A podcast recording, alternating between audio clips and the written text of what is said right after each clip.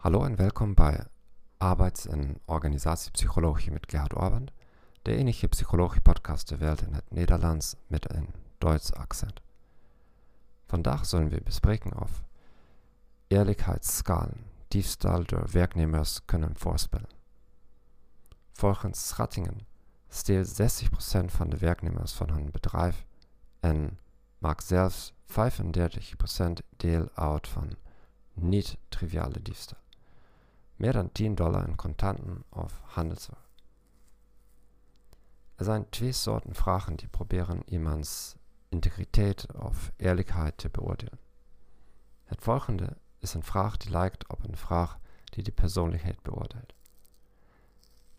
Zelfs als de verleidingen groot zijn, slag ik erin een grote mate van zelfbeheersing uit te. De volgende vraag is heel direct en gaat over concreet gedrag.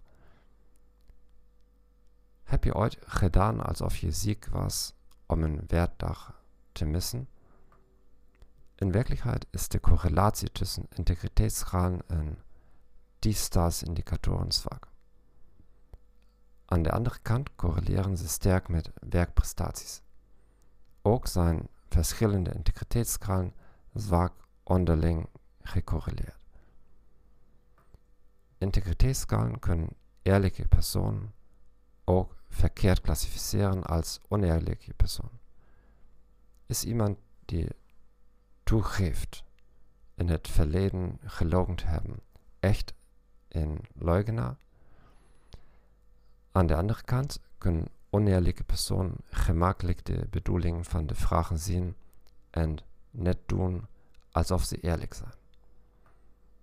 Ik dank u voor het luisteren naar deze podcast. Wens je een fijne dag en tot ziens.